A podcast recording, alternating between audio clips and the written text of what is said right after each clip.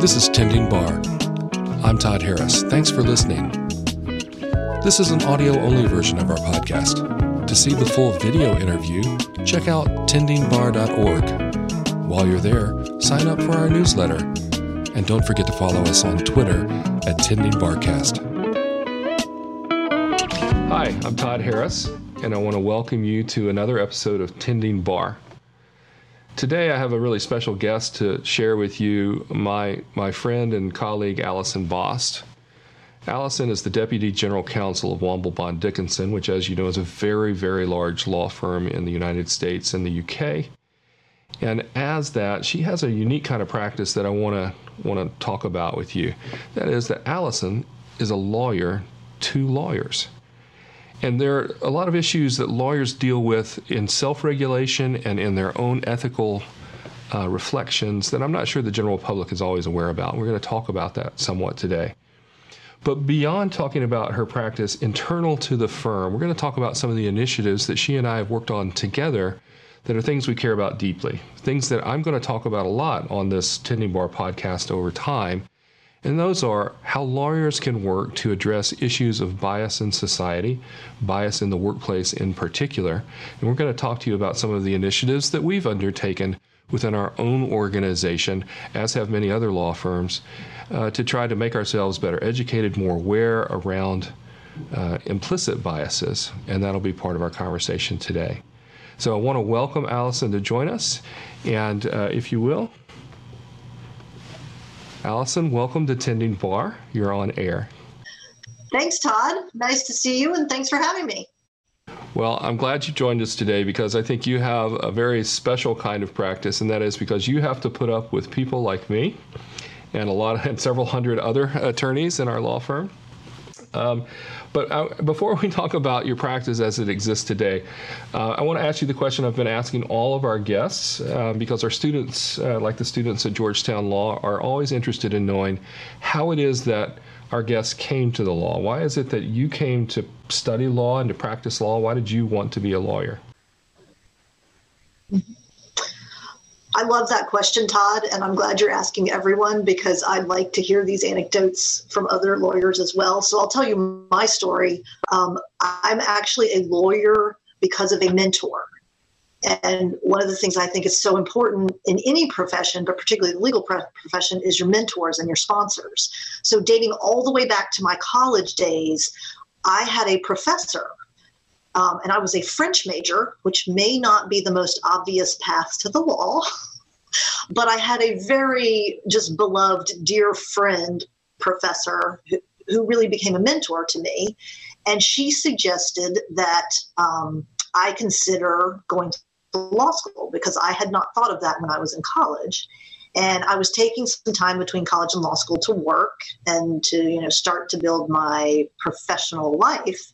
And based on her suggestion, I started exploring the law and becoming very interested in the intellectual way of analyzing the law, of analyzing statutes, of analyzing case law, particularly in the area of constitutional law and laws around employment issues, including anti discrimination types of laws like like many of us, you came to to study the law because of those sort of broad interests, and, and those are some specific interests. How is it that you came to be the general counsel or deputy general counsel for us at Womble?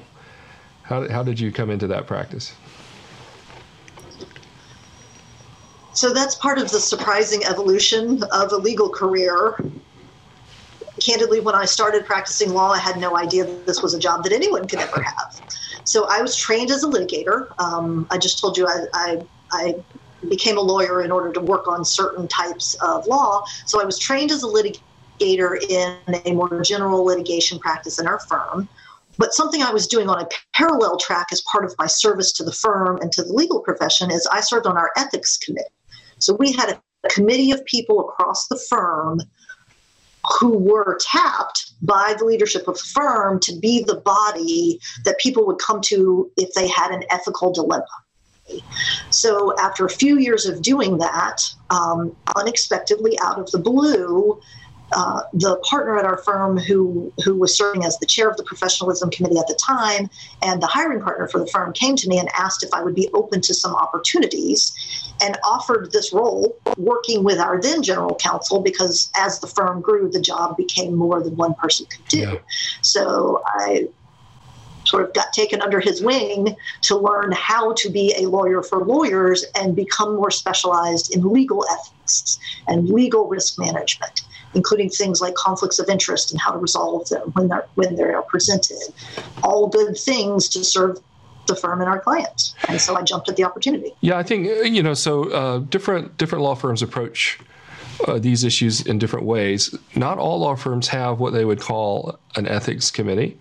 A lot of law firms have a risk management committee or risk mitigation um, kind of function uh, which is a little bit narrower. I'm not sure the general public is aware that all lawyers. I, I believe it's in every state, but it's in most states. Not not only do they have to pass the multi-state bar exam, but have to pass an exam that is that is based on the model rules of professional uh, behavior for for uh, lawyers, and um, and so some law firms have a committee that is is really just tracking those rules and making sure there's compliance. So it's really a compliance committee, and those rules are primarily about conflicts of interest. We come back in that. But an ethics committee is a bit broader concept, isn't it? It's not just about compliance with um, compulsory rules, but about doing what doing the right thing. And I think um, I think it might surprise folks sometimes how carefully lawyers attend, especially in large firms, to more than just staying out of trouble, but in trying to make sure that their practice is is ethical um, in, in a broader sense. So I, I, would like, if you can, in your role, and as you said, our, our firm is big enough that we've had a multi-person uh, general counsel's office for a long time. But what are the kinds of questions that come across your desk as a lawyer to lawyer um, from day to day? What's what's your day like as that kind of lawyer? So the questions I get most often have to do with conflicts of interest. And as you said, it is an effort by our lawyers that work at this law firm to make sure we are serving clients appropriately. So, for example, we don't want to take on a matter in one part of our firm that's against a client being represented in a different part of our firm. And when I say a matter against a client, I don't mean that we are hostile or hate them or trying to destroy them. I just may mean that we are trying to do a real estate transaction and they want to sell something. We have another client that wants to buy, and we need to work out how to do that appropriately if the clients are agreeable to such an approach. If the clients are not agreeable to such an approach, then we would back off. So, the, and the basic concept for folks who don't think about conflicts of interest generally is that if if um, the firm has some sort of benefit from representing client A and now it wants to represent client B, and those two are in some transaction together or some litigation together. Uh, in representing one or the other, we might pull our punches, is the concern, that we might not zealously represent the interests of one client or, or either of the clients because we don't want to lose the relationship with the other one. Um, and so, where um, where our own relationship starts to be, we start to think of, with one of the clients, we start to think about in giving advice, what's good for us as opposed to what's good for them. And that's the conflict. Now, some people say that lawyers have built in conflicts all the time. You know, for example, we get paid by the hour. And um, And so some will say we have an incentive to bill more hours as a result. But most of us have uh, a broad enough perspective to understand that if you're if you're not fair to a client on things like uh, the amount of time spent on something, you won't have that client for long. So our interests are aligned on those kinds of issues. But the basic notion is representing two clients opposite one another, even if it's not the same attorneys involved, um, could cause us to be less than zealous as we're supposed to be. Is that a fair description? That's a fair description. Um, in conflicts world, we would call that a material limitation. That's the language that the conflicts rules. If, if a lawyer or a firm would have a material limitation on that lawyer or firm's ability to represent a client competently and diligently, is the language of the rules, then that's where we have to go have a conversation with the client. We have to disclose the issue to the client, and the client gets to ask us questions and obtain whatever information the client needs to analyze the situation, and then the client gets to decide if the client wants to proceed with us and consent to the situation or not. Yeah, and mo- most firms and our firm usually draw a line that says we would never represent one client in suing another client. That the litigation is usually where that line is is drawn pretty firmly, um, but. Uh, pretty commonly, you might represent a large company o- over in one office, and another large company in another office, and they're just doing some routine transaction that they just need the paperwork for, that sort of thing. So those waivers are not uncommon in those cases.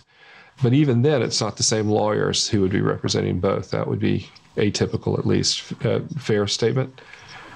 That is fair. All of that is fair. And of course, subject to lots of detailed nuances, exceptions to certain rules, particularly if the clients were to consent to a specific arrangement. But generally speaking, yes, that's that's how we would want to manage our conflicts and, and handle our representation of clients. Why, why don't we have a national standard around those sorts of things? By having, if you have a, a national firm or a transnational firm, as we do, and there are rules all over the place, doesn't that seem to mean that we have to comply with the most restrictive rules?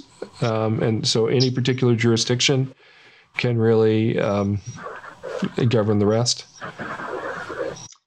That is exactly right. Um, so I, I, will just say on the on the point of why don't we have a national standard? I think the answer to that is a bit intertwined with the way lawyers are licensed to practice law. Lawyers are not licensed to practice nationally. Lawyers are licensed to practice by the individual states or districts or commonwealths. So for example, I have a law license to practice North Carolina law and District of Columbia law, but I had to get one in each place. And I do not have a license to practice nationally because no one does. That's not a thing that exists. So right. if people need a license in each jurisdiction, each jurisdiction has rules, as you know, with your Virginia law license, and you may have others as well. Um, so there's no national standard. We do have the American Bar Association, which is a voluntary association of lawyers, which, as you as you said earlier, puts out recommended. They're called model rules of professional conduct. And they're very persuasive, but they do not govern any of us or any of our law licenses. So, with a large law firm like ours, we're in states, various states in the US, and we would have to comply with the most restrictive rules to make sure all of our lawyers are in compliance. So, taking the example that I get asked about a lot, which is attorney advertising, like what can we put out in the public? What can we put on our website? What can we send out to clients and friends of the firm? What can it say? Does it have to have a disclaimer? How can it look? Each state where we have offices has very different attorney advertising rules. Texas, for example, where we have our most recent office edition in Houston, has some very specific rules about submitting materials to the bar for approval first before they're these days typically posted somewhere on the internet. South Carolina, where we also have a large presence, has some very specific, nuanced, detailed attorney advertising rules going as specifically as addressing words lawyers can and cannot use. And so for our firm, we spend a lot of time making sure that our marketing efforts and our communications efforts to keep our clients informed of things is compliant, even with some of these really right. tricky, very detailed rules. Right. Well, um, it, it's great to hear uh, about any any firm taking so seriously its professional responsibilities, but more than that, thinking about not just compliance, not just the floor as you described, but uh, more, more aspirational um, standards to achieve, and that that's really the core of why. Uh, I wanted to have you as part of this conversation today, not just about the interesting part of your practice that is advising other lawyers uh, around their around their ethical obligations, but because you and I have shared a particular interest. We have both been part of um, our firm's diversity and inclusion committee for a number of years now, and um, we both both care deeply about some of those issues. Um, but in particular, you have you have done a, a lot of work to help our firm um, get education to staff and attorneys about the issue of implicit bias, and that's that's really where I wanted to turn our conversation today.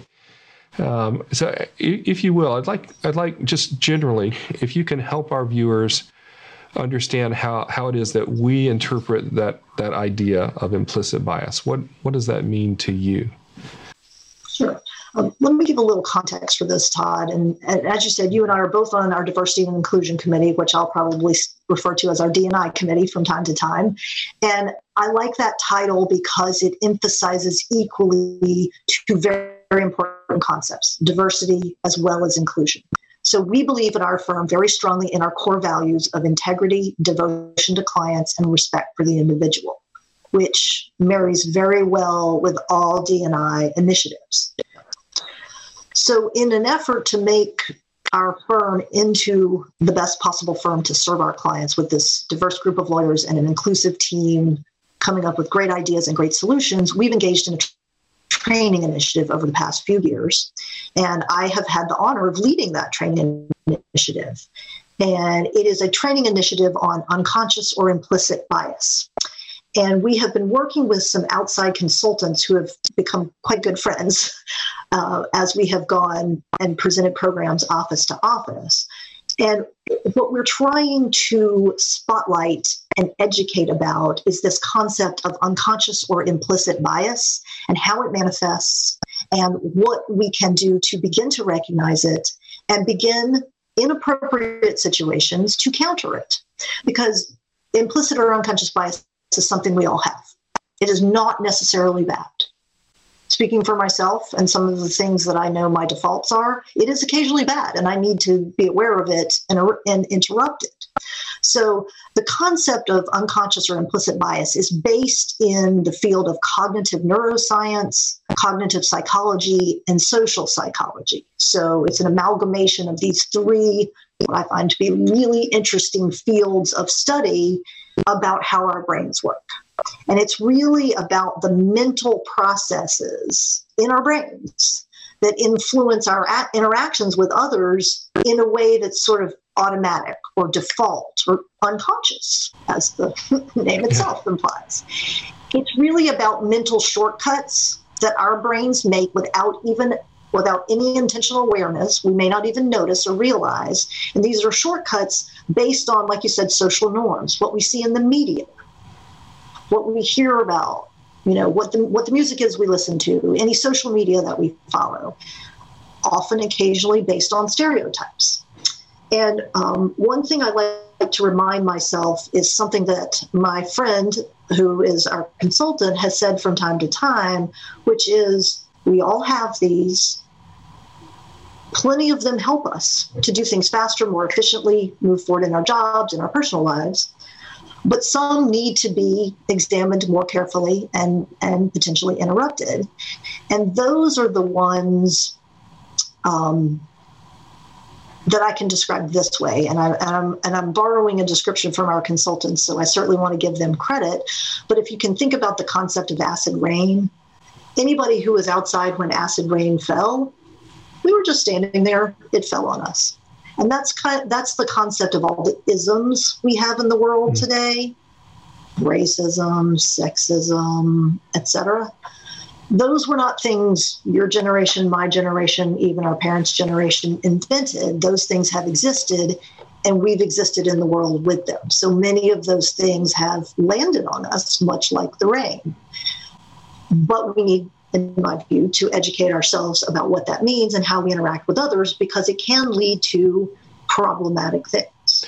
So, if I can pause you for a second, think about there, there's a distinction to be made. I want to make sure that we that we make this. Um, there, there are clearly expressions of conscious biases that we would describe as the various isms, like consciously having a belief about one's worth or value attributable to their race, for example, or attributable to their gender or to their sexual orientation or those sorts of things. And those those things sometimes we describe as hate.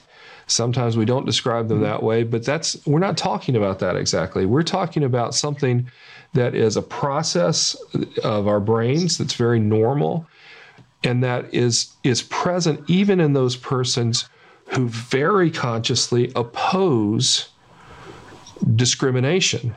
So, a person who is not just non racist consciously, but even actively anti racist, still harbors, still possesses unconscious biases on the axis of race because they have absorbed the background noise of just living in society. All the media images that associate uh, let's say, blackness with a particular quality or femaleness with a particular quality, and we have a, we have accumulated those in, in a database, as it were, that says this is these are the associations that society has communicated. And as you described it as a mental shortcut, that when we are not consciously um, and carefully making our decisions, we'll sometimes make mental shortcuts, take shortcuts that rely upon those associations that were planted, even if one is consciously opposed to those biases. A great piece of evidence of this is that uh, the research shows over and over that persons who are in the discriminated target group, discriminated against target group, harbor the same biases about their own target group. So women will have conscious, unconscious biases about women because that's part of the societal background noise that they've accumulated. I, I wanted to mention one piece of uh, web content. There we go. Um, I'm showing it to you, and I'll I'll roll this over our conversation. But we have we have directed a lot of people, and I'll put a link to this uh, on the on uh, Tending Bar to Harvard's Project Implicit. Um, could you just tell us just a little bit about Project Implicit? Sure. Um, and, and Todd, that's an excellent tool that we have used in our training initiative on implicit or unconscious bias. Uh, this is a, a free uh, website that anyone can access, um, and it's put together by Harvard University. So, of course, it's very high quality. Um, there are links on this website to allow you to take certain tests. And you're just doing it from your computer, so you're typing on your uh, keyboard. And there are different um, categories that, that you can test yourself on. And it's not like you fail or pass, it's just you see what, you, what, what your defaults are. And you can test yourself, say, on the race axis or on the gender axis or sexual orientation axis or any number of other other things. I think you mentioned weight earlier when we were talking, um, and I have certainly taken myself some of these Harvard Harvard implicit association tests, and I find them very challenging because they make me think about what my brain is doing without my notice. And so I'll just give an example of taking the race implicit association test, which I have done personally. Um, the test asks you to, to type certain keys on your computer when you see a certain word or depiction. And then it moves on to ask you to associate those either positive, positive or generally negative terms with race. So the first part of the test may asked me to type a key and associate a positive word or characteristic with a white person's face. And then the next part of the test asked me to associate a negative picture or word with a black person's face. And then it switched. Associate a negative word with a white person's face and associate a positive word with a black person's face. And it literally is just timing like how fast you do that, because that's the measure of what's most implicit, what your mental shortcut default is and that will really for me it really made me think about how I was raised, what I learned, what I read, what I think about, what I listen to, what I watch, who I talk to, because all of that forms part of who we are. It's just an educational experience. It doesn't make a person good or bad. It just teaches you about things that have formed your consciousness over the course of your life. And we all have different experiences And you can't tell by looking at your face or my face or anyone's face what your experiences are. So, this is not meant to say any group is going to have certain reactions, it's individualized, but it's a real way to learn about yourself and start to think about some of these concepts in a way that's just, you know, the privacy of your own office, typing in your computer, and you can examine some of your own views. Well, so let's bring this to practical application. So it, it could mean that as we look at hiring in an organization, and if we have a slate of candidates that involve both men and women, let's say for a leadership position, that interviewers may have, uh, you know, in their database implied associations of maleness or femaleness with the with the kind of leadership position being sought, and and they may, unawares to themselves, may uh, be quicker using their mental shortcuts to hire the male than the female, or depending on the job, to hire the female than the male, but um, but not not entirely because they are weighing all the factors, because they may be including some of those those unconscious um, motivations and, and pressures. So it's important to point out that this is this is universal all human beings have this, and it's it is not in and of itself an ethical failing that someone's doing something that the brain is occurring. However, because we're aware that this is going on, not to address it, you and I would argue, would would be an ethical shortfall. We we should be addressing this now, I've had people, I've had this conversation a thousand times. I'm sure you have, where people have said to me, if it's not an ethical failing, you know, we're not we're not consciously discriminating against a candidate, let's say. Um, wh- what's wrong with this? Where is there something wrong? And you said it earlier um, that we believe that a diverse team will provide better services to our clients. I sometimes I've had to, and I, I don't want to rely on this argument, but sometimes I've had to try to sway colleagues or or friends that they they should be interested in this because the data do now show that organizations that operate and manage with a diverse team are in, are in fact more profitable. Right. And uh, and so, if for no other reason to bring people on board to this conversation, um, you know, I feel it's important for people to realize that we will operate better. And um, right. if we are incorporating diverse life experiences, diverse points of view into into every bit of our management operation that we can. So um, this brings us around to a, a, an initiative that you've also uh, led the charge for in our firm, one of the themes in the tending bar conversations has been to explore sort of the underlying motivations of lawyers as and, and you know what their higher callings are. We've been talking about that here. Um, and realizing that if, if those are the things that motivate us to be lawyers, when we realize that the law can't fully accomplish those things, we still care about accomplishing those things. So you and I care about diverse workplaces. And when it comes to implicit bias, we know that the law can't can't eliminate that. It's a it's a feature of the brain. So how do we combat those implicit biases more than just the education? And and for that I want us to talk about something called the Mansfield rule. Can you tell us what that is and how we've been involved? Certainly. Yeah, on, on the unconscious or implicit bias, I think the education part is first, right? That's what you got to under, understand it or at least know about it before you can do anything about it. But one tangible step that our firm has taken, and I'm very proud of the way that our firm has showed up and participated in this initiative, is something called the Mansfield Project. So the Mansfield Project has been, yeah, thank you.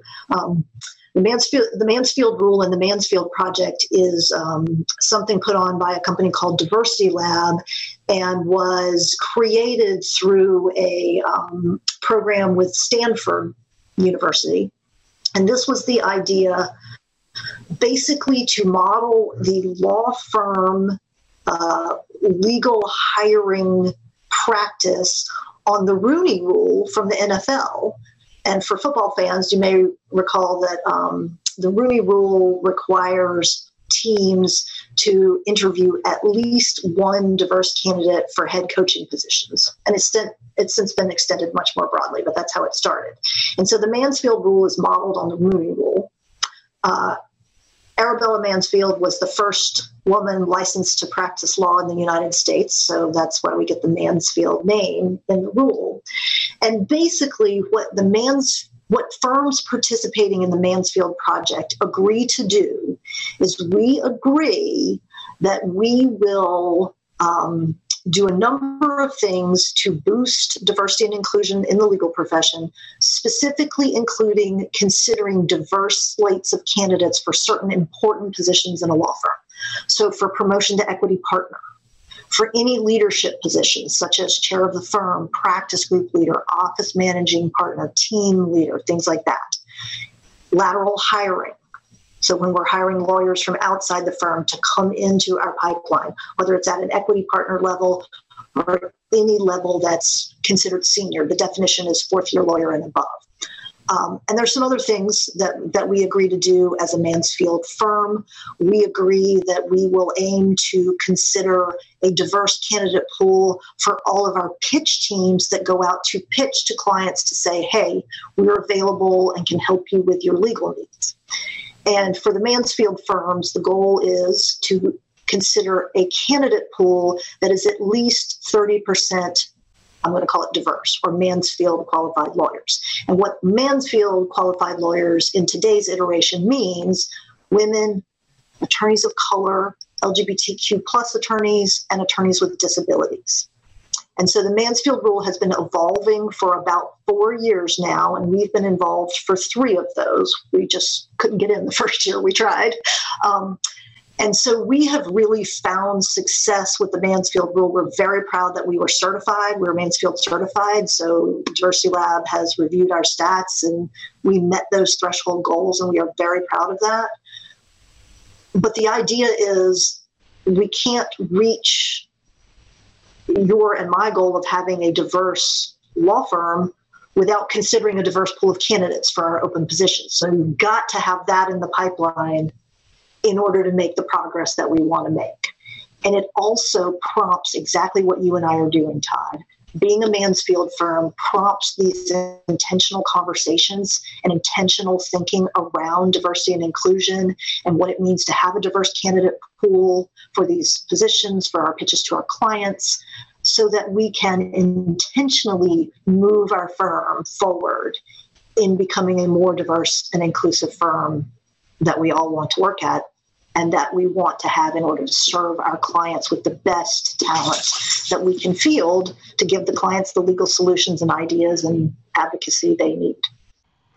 So, uh, um, thank you for that. I think we, we might summarize as saying, left to our own left on autopilot, um, natural processes of the brain will lead to biased decisions sometimes. Not consciously bias, but we'll, will do that, and as a result, structures reflecting biases will will perpetuate unless we interrupt the processes that have been on autopilot. And so the Mansfield rule for us is a check we place on each of our hiring and promotions processes or pitch processes, as you described, to make sure that we are not failing to take opportunities we can to become a more diverse organization. And doing so gives voice to our value of respecting all individuals, of valuing and embracing the, the diversity of all the people that um, are part of our, our firm and our community and our, our client base, but also um, acknowledging that by being more diverse, we are just a better organization and provide better, we believe, better legal advice. We're more likely to come out with um, better, better, uh, better conclusions because we have considered more diverse perspective in doing so it's hard to compare it to to what we would be before that. But um, but all the studies tend to be showing these days that organizations that are diverse are accomplishing more in business, for example, more profits, and um, we're trying to follow those leads. So, um, Allison, I appreciate you being part of this conversation today. I, I just I want to remind you that we started Tending Bar because we were having conversations with law students at Georgetown, always looking for careers of meaning, and um, I wanted to introduce them to attorneys who have um, interesting stories to tell. And you, as a lawyer to lawyer, have uh, a lot of interesting stories to tell and I, I wish we could share more of them. But I want. yeah, many of my stories are confidential, Todd. right. So I owe my clients duties of confidentiality, right. and I cannot reveal their secrets. Uh, you know, just yesterday, you and I were on the phone more than once, right? On on. Um, I, conflicts analysis. Right, exactly. Right. so, um, but I wonder if you have any any sort of last words of advice that you might uh, want law students to to hear and to think about as they consider their own career paths that's such a big question. And I certainly would not dare to think that I have the right advice for law students. So I'll give you a piece that I have carried with me that have come from others, and I'll just share this that, you know, you have to continue to be yourself as you move through the legal profession. And that can be difficult, particularly when you're a young lawyer just starting out, because everything is new and the law is complicated and difficult. But you know, in the theme of our integrity discussion that we're having today and our ethics discussion, I would say that early on, as a lawyer, you need to decide who you are and who you want to be. And even as a young lawyer, you need to hold yourself to those standards and meet those standards. And so many times you're at a great place practicing with great lawyers, and it's easy to hold yourself to those standards and and be who you want to be. But there are also challenges in the law and there can be differences of opinion about how to approach a matter and what's appropriate and what's not appropriate. And i think that law students need to feel empowered as they become young lawyers that they know what's the right thing to do and they can hold themselves to that standard and speak for it and advocate for it with other lawyers that they work with and with their clients, even at an early stage in their career. So I would say be strong and be true to yourself and trust that you know. Great advice. Solid advice, Allison. Thanks for being with us today. Thanks for having me, Todd. I really enjoyed it. And thank you again for being part of Tending Bar. Um, as you heard from my friend and colleague Allison Boss, there are a lot of ways to be lawyers and, and to care about bigger things. In Allison's case, her practice is all about ethics and all about uh, more than just doing the minimum, more than just um, complying with the compulsory rules, but on an aspirational law, achieving something more as individual lawyers and as a law firm. Uh, you've also heard Allison talk about um, our shared interest in educating attorneys and the general public about implicit bias and about ways that, that doing so through education and processes internal to our organizations simply make us better. And so, uh, thanks again for joining us today, and I'll hope to see you next time on Tending Bar.